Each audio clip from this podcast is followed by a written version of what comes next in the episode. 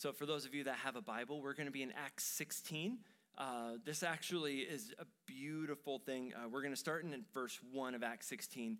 Um, this was our planned teaching text already, and this lends beautifully with what God's doing in our midst this morning. So, I'm just going to read Acts chapter 16, verses 1 through 5, and then I'm going to talk to the seniors, and then the parents, and then we're going to pray. So, Acts chapter 16, starting in verse 1. Paul went on to Derbe and Lystra, where there was a disciple named Timothy, the son of a believing Jewish woman, but his father was a Greek. The brothers and sisters at Lystra and Iconium spoke highly of him. Paul wanted Timothy to go with him, so he took him and circumcised him because of the Jews who were in those places, since they all knew that his father was a Greek. As they traveled through the towns, they delivered the decisions reached by the apostles and elders at Jerusalem for the people to observe. So the churches were strengthened in the faith and grew in numbers. So we're going to use this text, and I'm going to address you guys according to some of the characters here. So, seniors, I'm going to try to look back and forth I don't have a crick in my neck. I'm just trying to look at all of them. First of all, y'all, you're loved. Like you're really, really loved. Um, not just by parents standing next to you and all of their labor, and we'll get to that in a minute, parents, but you have a church family here, and I speak for the youth leaders and youth workers. We love you guys so much. You're loved and prayed for and cherished. But according to this text, Timothy was a young man who was raised in a house with a mom who was a believer. And it was interesting in the text, it says that the brothers and sisters spoke highly of him. And might I just say that y'all are spoke highly of? That the young men and women that you have in front of you are not just standing here because they put their butts in a pew, but they exemplify the way of Jesus beyond what we do here on a Sunday morning or even a Sunday evening, these are young men and women who exemplify the gospel wherever they go. And these are people that are spoken highly of. So well done. And then Timothy eventually was chosen by Paul to go.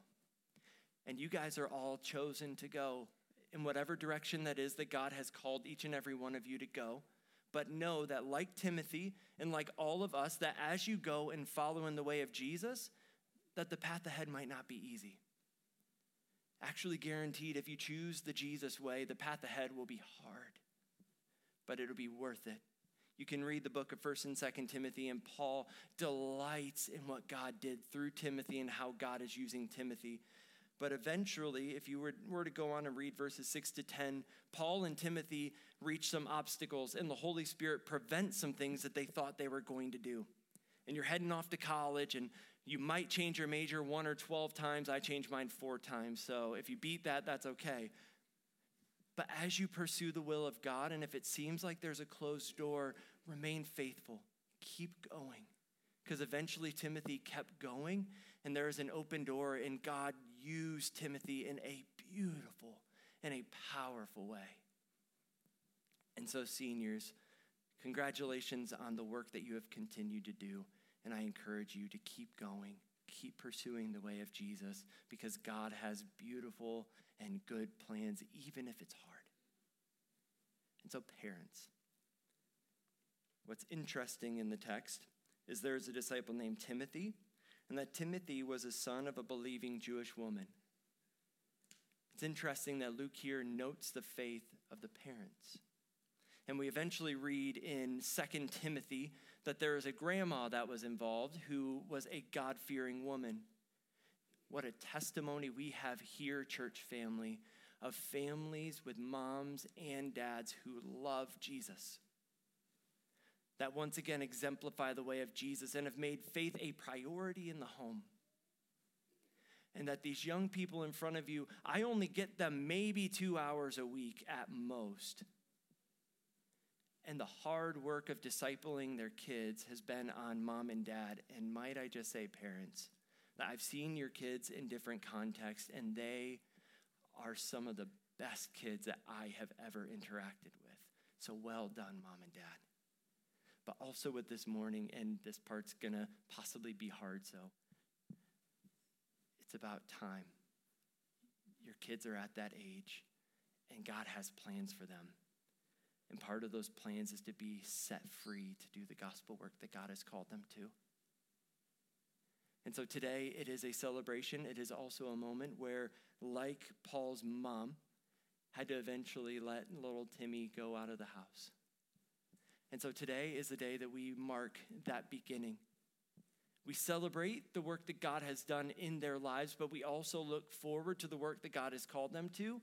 And also, church family, we up front here look out at a church family. And this morning is not just about them, but we are dedicating ourselves. Well, I'm going to tell you we're dedicating ourselves because that's what good church families do. We are dedicating ourselves to these families because the transition they are going to experience is going to be hard. The enemy wants nothing more than to destroy what God is doing here. And we as a church family are called to come around them, to encourage them, to uplift them, to be a listening ear, to be a source of strength, to be an encouragement once again. And we have the opportunity, church family, to come alongside some families who are pursuing the way of Jesus and young people who are getting ready to go out into what we call this crazy world to be a light in the darkness. And so, what we're going to do is you guys are going to get your walking legs on. We are going to lay some hands on our seniors and the parents, and we are going to pray a prayer of commissioning and blessing over them over the work that God has in advance for these seniors and even for the parents as they continue to parent their, their senior kiddo well and launch them out. So now would be a good time for you to get up. Um, if you are close with any particular person, if you're like a family member, come around side your family. If you don't have family, pick somebody that you think really needs prayer because we all do.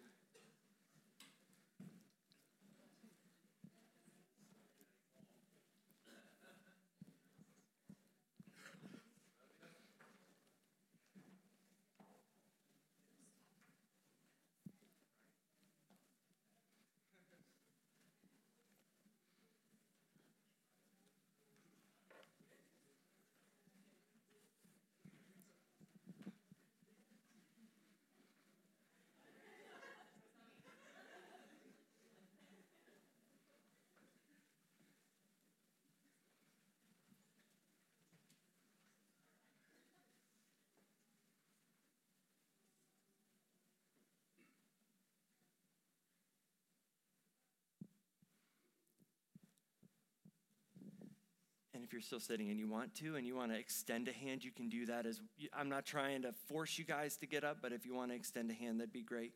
Uh, let's pray. God, we are so grateful that these families and these seniors have been held in your hand. That you have gripped their hearts, that they have chosen faithfulness to you long ago, and that you have been their refuge and strength. And God, that you are writing a beautiful story in these families' lives through the ups, downs, the twists and turns, the unknown, the darkness, the hardship, the hurt, the pain, the beauty, all of it. God, you are orchestrating and writing a beautiful story. And God, we pray, commissioning over them that as these families go and are lights in the midst of the darkness, God, that you would strengthen them, that you would keep them and bless them. Bless the work of their hands, bless the words that come out of their mouth. And God, whatever you have in store, even if there are closed doors ahead, even if there are moments where it feels discouraging or it feels hard, God, I pray that through your spirit that you would whisper a tender and a beautiful word to them. Remind them of who they are in you. That those things can never be taken away. And God, I pray that wherever their feet touch, that it would be a blessing to you and that there would be names written in the Lamb's book of life because of their faithfulness to the work that you have called them to do. God, we love you. And we're grateful that you are a God who writes beautiful and good stories. And we pray this over our seniors and over our parents. And we pray all these things in your sweet and precious name. Amen. So, you guys may be seated.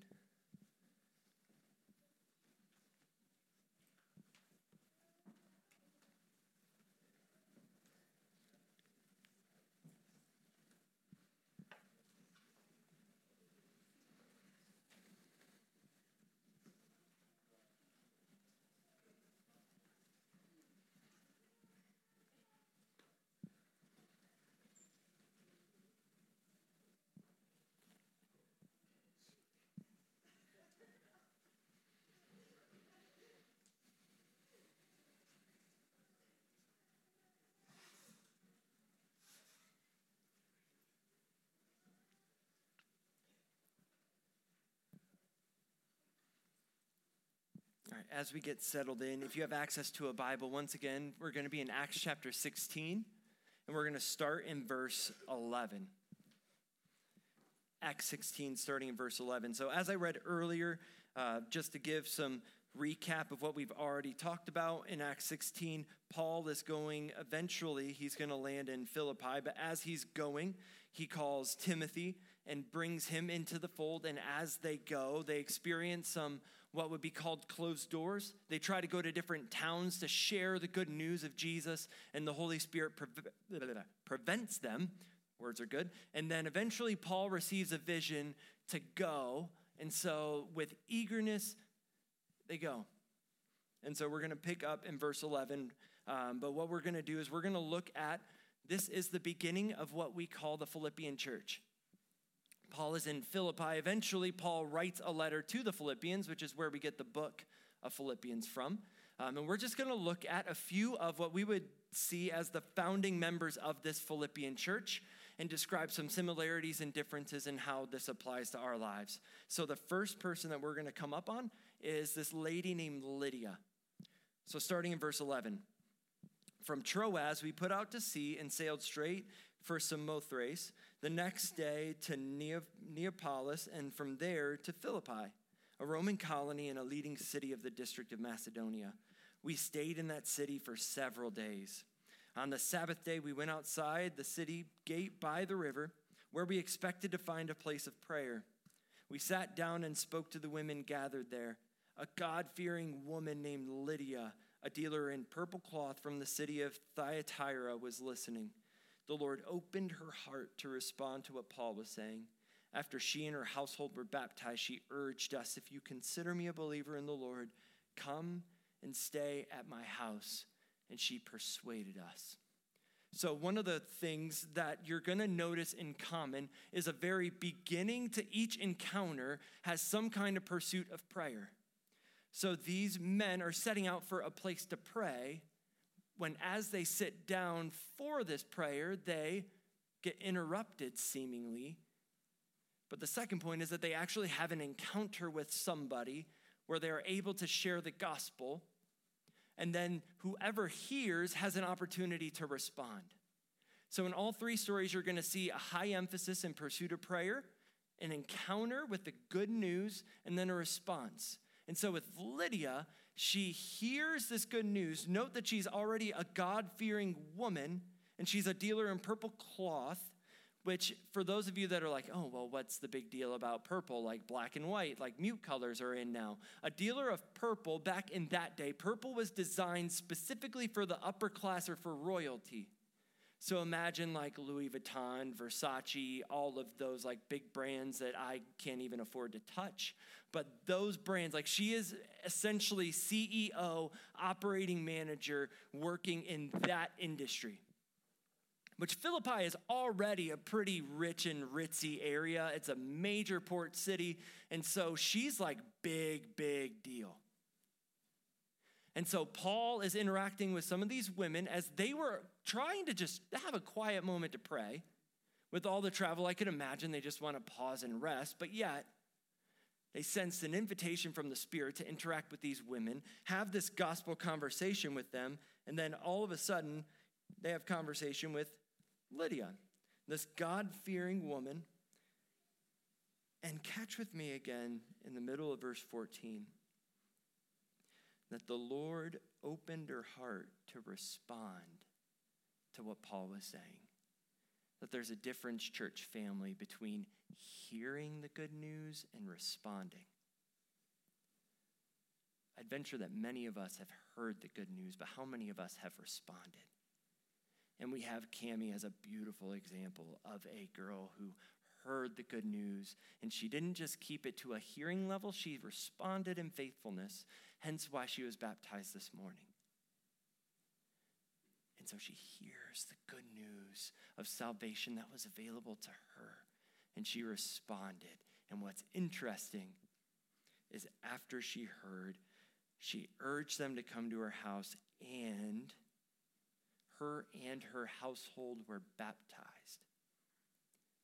There's something that you'll notice in the book of Acts, and you'll notice in one other story here that there is a hearing of the good news and a responding that immediately turns to baptism. There's not like a 12 week course to like make sure that your doctrine is all in line, which I'm all about doctrine being in line. But if the good news of Jesus has gripped your heart, and if you believe that Jesus is the way, is the truth, is the life, and he is your source of salvation, then what is preventing you from being baptized? Because you're in front of a bunch of people and you get dunked, the pressure's off of you. You just get put in the dadgum water.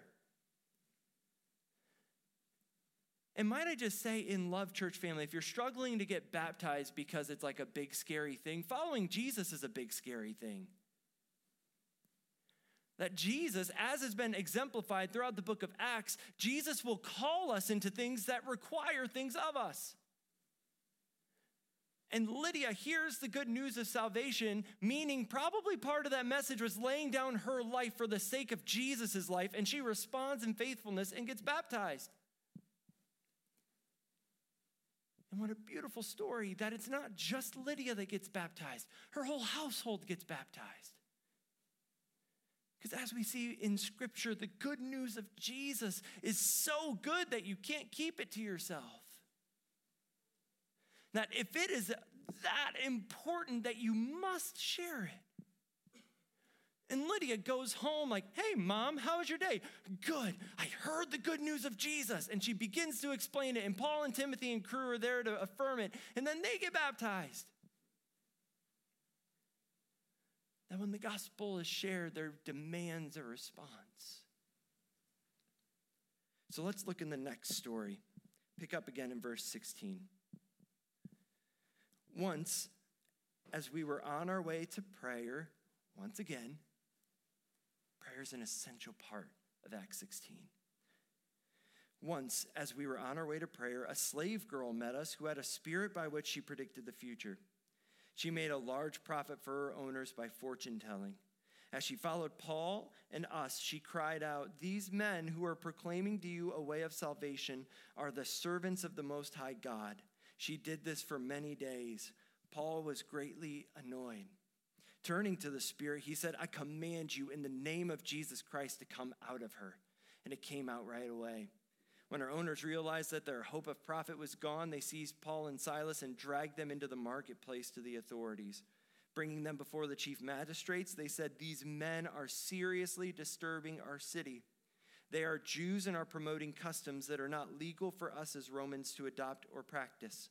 The crowd joined in the attack against them, and the chief magistrates stripped off their clothes and ordered them to be beaten with rods.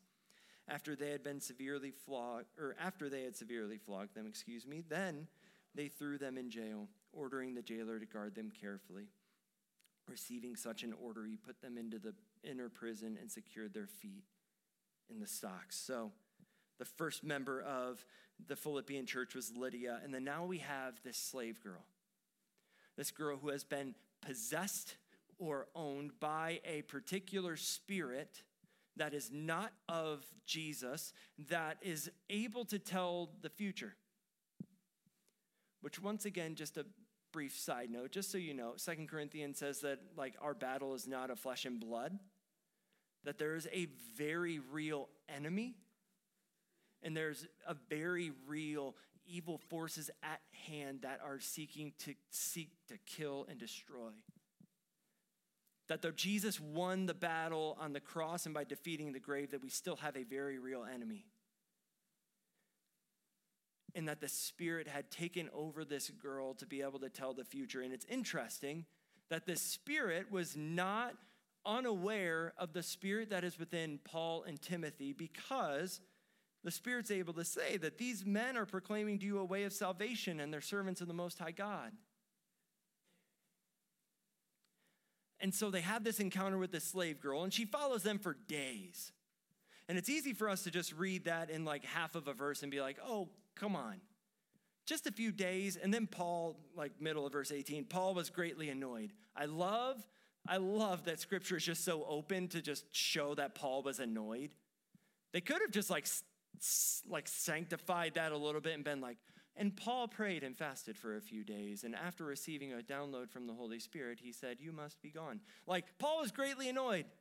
Few days, this girl, through the tormenting of the Spirit speaking through her, is saying all of these things, and Paul gets greatly annoyed. He turns to her and doesn't address her, addresses the Spirit within her, and says, You must leave. And what's interesting is she declares in verse 17, that these men are proclaiming a way of salvation. This word salvation in the original Greek literally means deliverance. And isn't it interesting that the Spirit is talking about this deliverance that people will experience with the way of Jesus and that she was going to experience deliverance? That what the Spirit was saying that these men were proclaiming, this woman actually experienced. She experienced deliverance she was set free. And like I addressed the seniors and I addressed to us, church family, is that as this story didn't go like, oh, and numbers were added to their, their crew daily and their increase in church attendance and their giving was increased, there's opposition. This girl was set free by the power of God. Town didn't like it. So they start a riot and an uproar, and Paul and Silas were severely flogged and thrown in prison. That when we begin to act in faithfulness to the gospel, that there might be pushback. The world might not like that we are ones that are proclaiming that Jesus is the way, the truth, and the life, and that we live a life that demonstrates that. But we remain faithful to the call, even when it's hard. So they flog him, throw him in prison, and then in verse 25, we get to our third character, who's the jailer. Let's pick up in verse 25. About midnight, Paul and Silas were, what were they doing? They're praying. Once again, if they're if something happens in scripture three times, that's like a good Trinitarian number. We should be a church that prays. Let's keep going. About midnight, Paul and Silas were praying and singing hymns to God. And the prisoners were listening. Suddenly, there was such a violent earthquake that the foundations of the jail were shaken, and immediately all the doors were opened, and everyone's chains came loose. When the jailer woke up and saw the doors of the prison standing open, he drew his sword and was going to kill himself, since he thought the prisoners had escaped. But Paul called out in a loud voice, Don't harm yourselves, because we're all still here. The jailer called for lights, rushed in, and fell down trembling before Paul and Silas. He escorted them out and said, Sirs, what must I do to be saved? They said, Believe in the Lord Jesus, and you will be saved, you and your household. And they spoke the word of the Lord to him along with everyone in his house. He took them the same hour of the night and washed their wounds. Right away, he and all his family were baptized. He brought them into the house, set a meal before them, and rejoiced because he had come to believe in God with his entire household. What a story.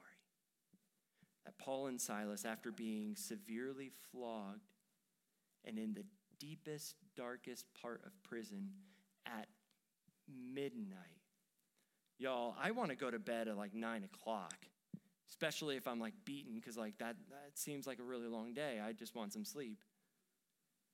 At midnight, they are praying and singing hymns to God because nothing in this world can touch what God has done in you. And when you begin to shift your eyes instead of on your circumstances to what God has done for you and in you, that the natural outpouring will be prayer and praise. Because Paul and Silas had every reason to hang their head, but they also had every reason because of God's faithfulness to praise God even in the midst. And so they're praying and praising and the prisoners are listening. They don't have anywhere to go. And they're listening, and the power of God falls. There's an earthquake. Their doors are open. They're seemingly set free, and the jailer freaks out. Because if those prisoners had gone out, that would have been his problem. and his life probably would have been taken anyways. So he prepares to do the noble thing, to fall on his sword. But Paul, filled with the Spirit of God, instead of instantly seeking an open door to get out, he sees an open door with this jailer. Sees an opportunity to share the good news with the very person who imprisoned him.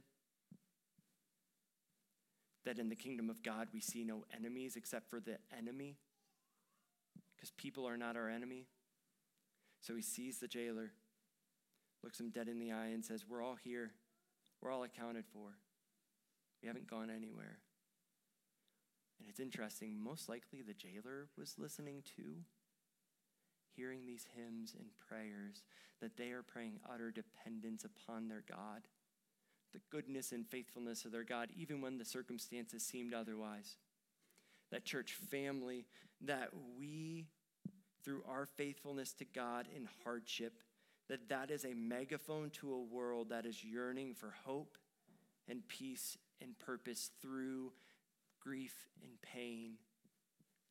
That grief and pain is inevitable, but what we have is hope and peace and purpose in the midst of it. And that is what our world is yearning for. That hope and peace is not trying to eliminate other things that we sprint to, but it's choosing the better one. It's choosing Jesus. And even when the jailer seemed to lose all hope and was prepared to fall on a sword,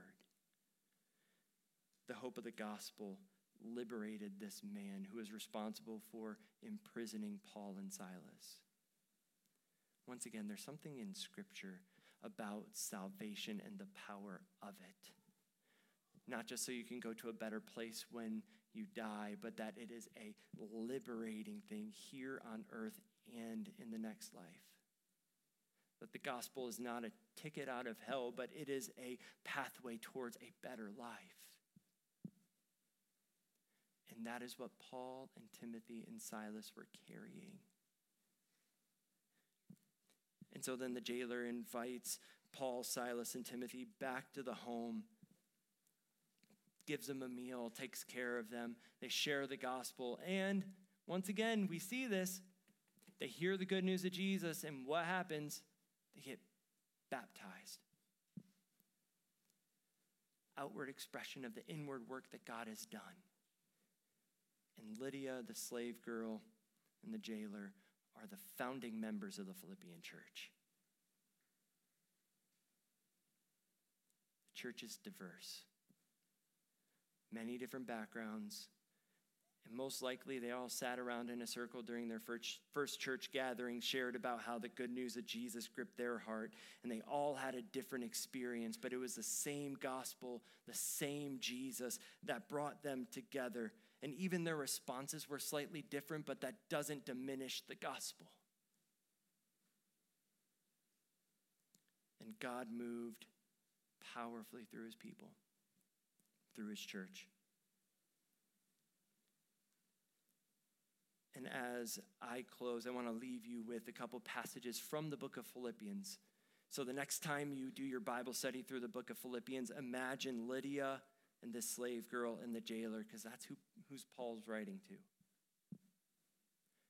And I say this with an encouragement to you as well, church family. Philippians 1, verse 6 says, I am sure of this that he who started a good work in you will carry it on to completion until the day of Christ Jesus. That for all of us in this room, whether you have chosen to surrender your life to Jesus or not, that God has a purpose and a plan for your life. And that ultimate plan is freedom in Him and is surrender to Him because choosing a life of Jesus is a life of purpose and meaning and salvation and freedom. And that the work that God has started in your life, He will carry it on to completion. That the work that God's doing in your life is not up to your grit, it is up to His goodness moving through your life. And He is sure of it, that He who began a good work will carry it on to completion.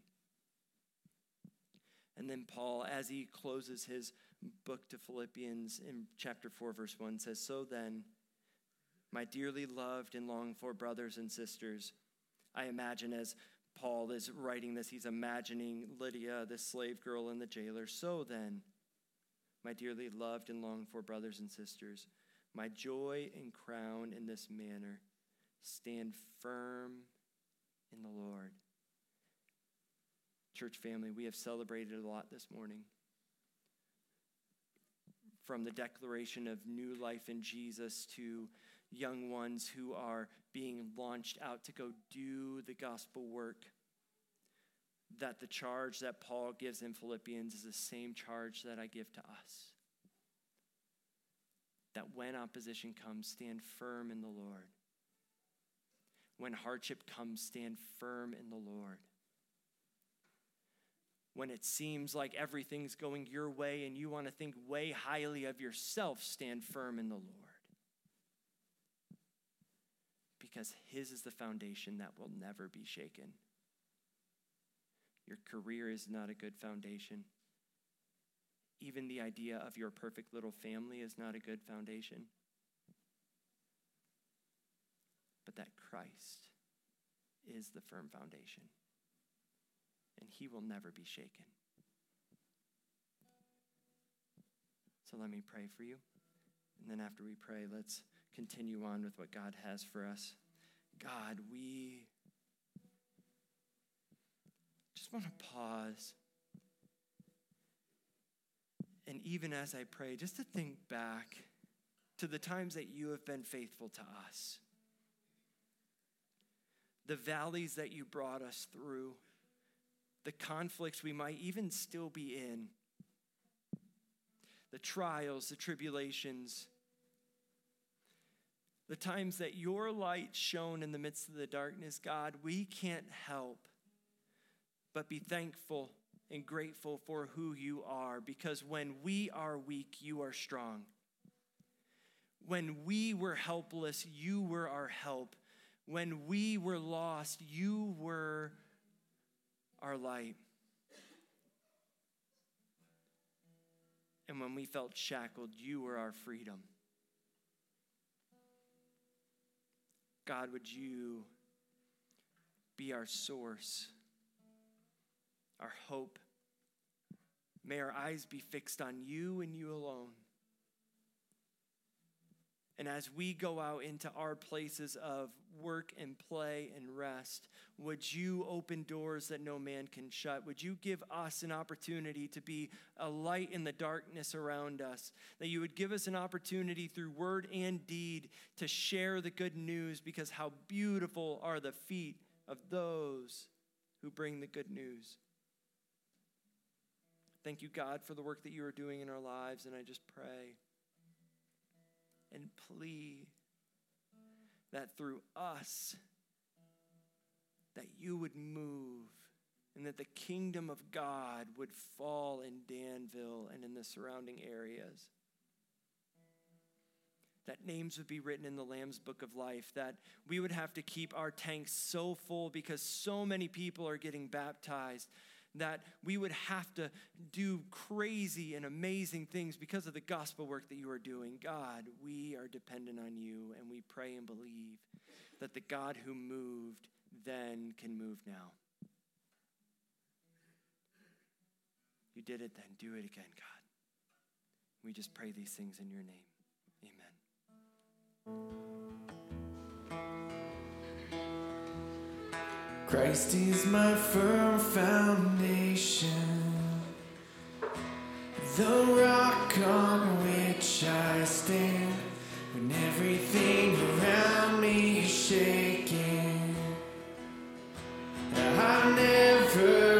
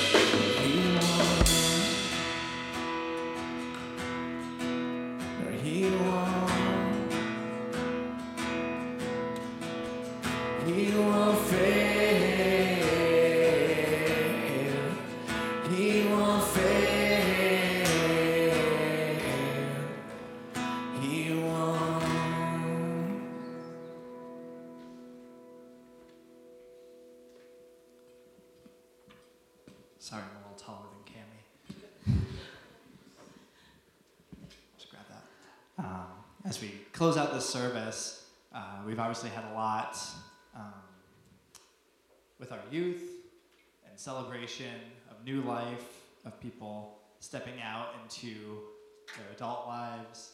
And um, one thing that I always think I want to think of that particular group of, of 18 year olds now is when me and Rachel came to Connection and got married, we helped do kids' church with them when they were like four and five years old. And that was the first group of kids we got to know here at Connection, and now they are um, adults, which is crazy. Um, and on, on that note, uh, a final announcement we wanted to make to you guys is about our kids' church. Um, we announced, we announced a few weeks ago, about a month ago, about Maria stepping down as a children's coordinator and us having a team of people step into that role. Um, so that that team is, I'm gonna step back. I feel like we get some feedback. Um, so Johnson Flanagan, wave your hand, Johnson. Uh, Hannah Johnson, Randy Rademacher, who I'm not sure is here, and Rachel George. Um, those four are going to be heading up um, a children's ministry in this next season. And obviously, they are going to need a lot of help. So we need more than just those four. Um, but they are going to be kind of leading the charge. And as we saw with Cami, as we saw with our seniors, like what a beautiful fruit that we can see from children's ministry. What an important part of what we do as a church. um, what a good reminder of all of us of, of how meaningful it is to serve those kids. I was even thinking about with Philippians how we have even the juxtaposition of Timothy's mom, who seemed to have done a beautiful work with him, versus these guys who were essentially abusing the slave girl and not doing a good job.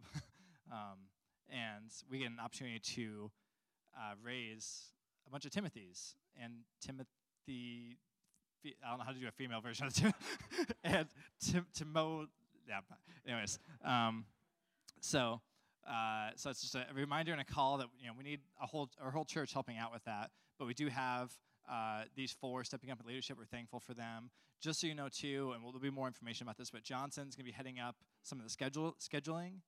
Um, Hannah, Hannah and Randy are going to be heading up some of the um, curriculum and the service for the older kids, like um, elementary age kids, and then Rachel George is going to be heading up the like preschool and nursery um, curriculum and coordination.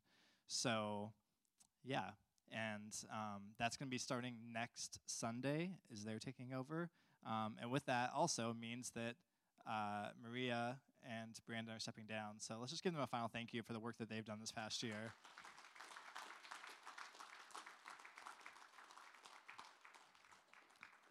Thank you guys for your service. It's uh, been a beautiful um, way that you've served our church, and we're grateful for that.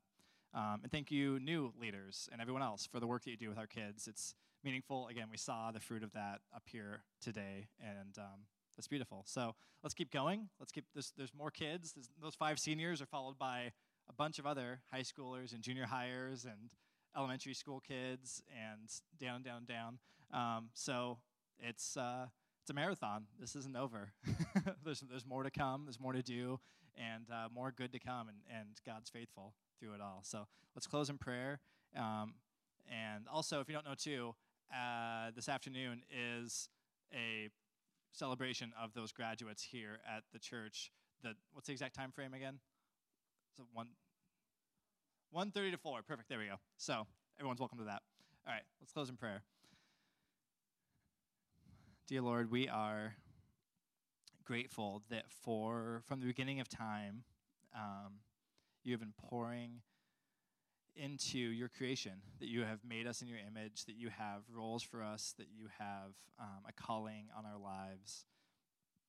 And for the past 2,000 years, Lord, since you came uh, and lived and died and rose again, you have called the church, um, you've called us as, as members of the church, as the body of the church, to make disciples, to um, raise up new followers of Jesus and that has been going on generation after generation after generation.